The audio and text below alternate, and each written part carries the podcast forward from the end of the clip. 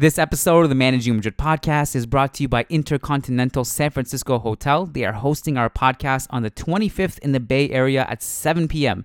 We are so excited to meet you guys in the Bay Area. Also, see some old faces. Of course, San Francisco was famously the place um, of our very first ever live podcast that we did, and I have fond memories of it.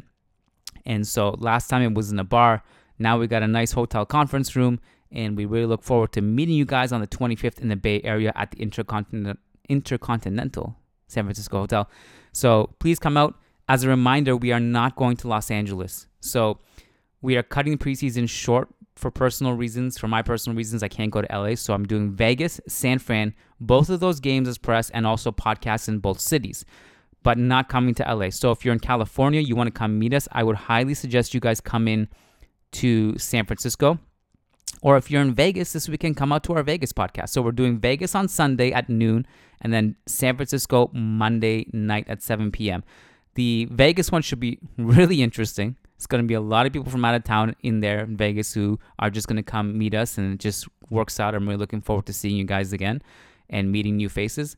Uh, I I'd be very curious to know what the dynamic is like because it's an early podcast in the day, and the Classico super late the night before, and it's also Saturday night in Vegas. So I can only imagine that uh, the people attending the podcast will basically just roll out of bed, grab a coffee, and uh, show up. Uh, no assumptions really, but I mean it is Saturday night in Vegas, so I wouldn't um, I wouldn't uh, blame the people who are in attendance to just go out after the Classico, win, draw, or lose. And that game ends, I think, around midnight, maybe later. I can't remember. So, either way, look forward to seeing you guys on Sunday and Monday. So, please come out. The links to book your spots to our Vegas San Francisco shows are in the show notes. Uh, today's podcast is very short. It's an excerpt from my book on Mesut Ozil. Uh, and basically, what happened is I landed in Vegas like pretty recently, uh, a few hours ago. I got settled, I checked in uh, I got reminded what Las Vegas is like, which is uh, desert heat, 45 degrees outside. And then inside, the escape is overly blasted air conditioning that literally chills your bones and is super uncomfortable, and a ton of secondhand smoke. So if you like desert heat, uncomfortable cold, and smoke on your lungs, please come to our Las Vegas podcast. We look forward to seeing you guys. And enjoy this little short podcast that I've thrown up there because I didn't want to go a Thursday without content. Our mailbag got pushed to Friday with Lucas over on patreon.com slash managing Madrid. I didn't want to have no content today, so what I did was I read an excerpt from my book. It's the Mesut Ozil excerpt. This isn't the only part of my book where I talked about Ozil. There are actually more um, elaborate points in my book about him. The context of this particular reading is that it's from my ranking where I've ranked virtually every Real Madrid player in the club's history. And I'm not going to spoil where Ozil ranks, so I'm not going to read his rank. I'm just going to read um, his name and then just a little blurb to explain the rank. So enjoy it. And as always, we'll get started with Ray Hudson and Derek. Ray, let's go. Nice article in the Managing Madrid uh, blog. Wonderful lads that do a great job there. And worth reading about that man there. Karim Benzema needs to rest and the numbers reveal why. Times ended up almost looking like a 6-3-1. Some very good writing about that on the Managing Madrid website. Frustrate podcast as well. Of course, Fede Valverde was a huge part of the equation.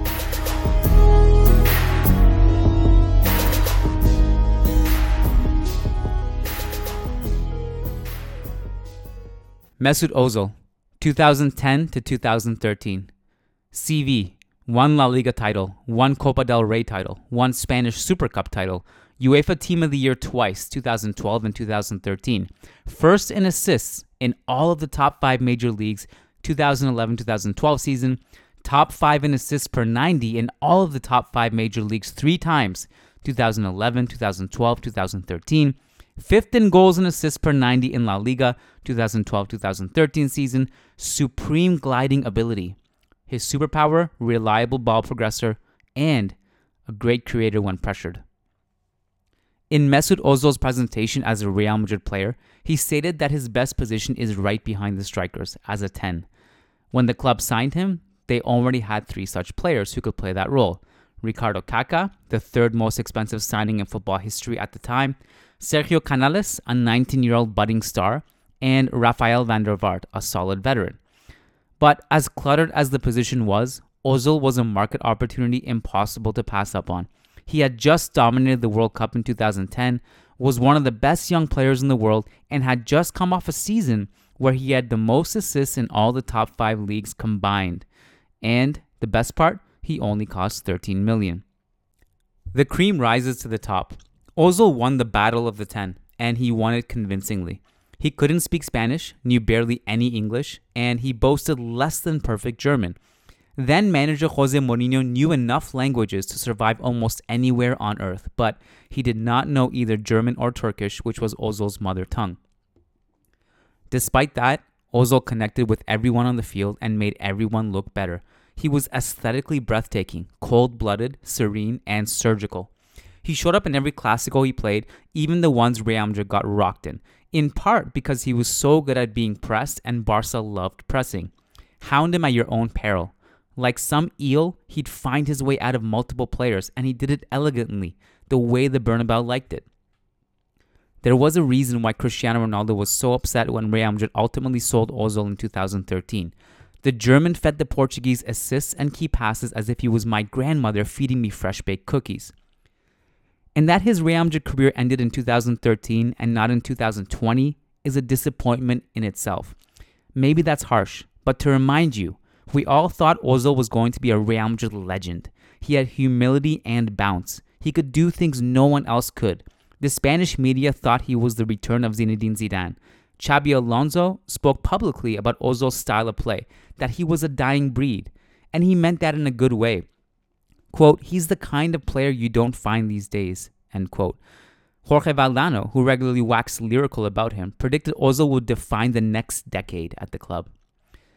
What Valdano described above is essentially what Luka Modric became, but it was not a path that was destined for Ozil.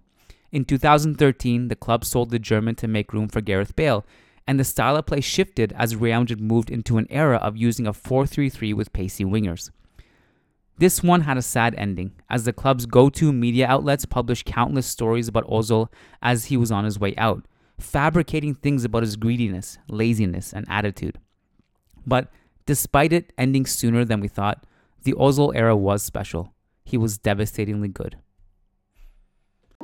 All right, before we let you guys go, we wanted to give a quick shout out to our patrons over on patreon.com slash managing Madrid who do so much to support the show. If you like high quality journalism and you want to stay away from some of the sensationalist stuff and you want some analysis and you like our work, go over to patreon.com slash managing Madrid. You get a ton of bonus shows and we wanted to give a specific shout out to our $10 plus patrons because if you pledge $10 or more, not only do you get guaranteed responses to your questions, but you also get a specific shout out on the podcast. So shout out to Brandon Alvarez, Willie Reed, Way Paring, Wamik Jamal, Umar Mahadi, Tyler Simon, Tobias Arroyo Botcher, Tarek Goktas, Talib Salhab, Tahmid Kalam, Sushank Damala, Sujaiwani, Sumanchu Singh, Shivam Tiwari, Sherry Soriol, Sheikh Hatiri, Shamil, Shabazz Sharapov, Sergio Arispe, Santos Solorzano, Samir Z, Said Mahad, Sai Mohan Sasi Kumar, Rodrigo Balmaceda, Rishi D, Rafi Irfan Zaman, Phoenix, Peter Powell, Paulo Fierro,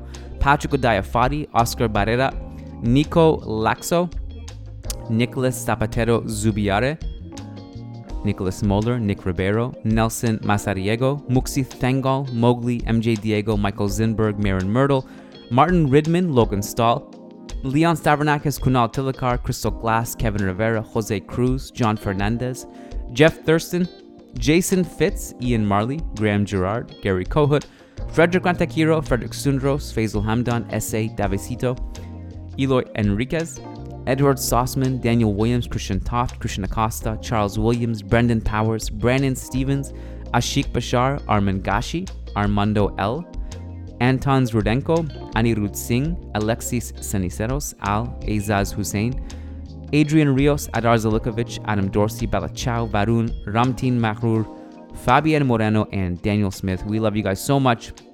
Appreciate your support. Thank you for being part of the family, and Hala Madrid.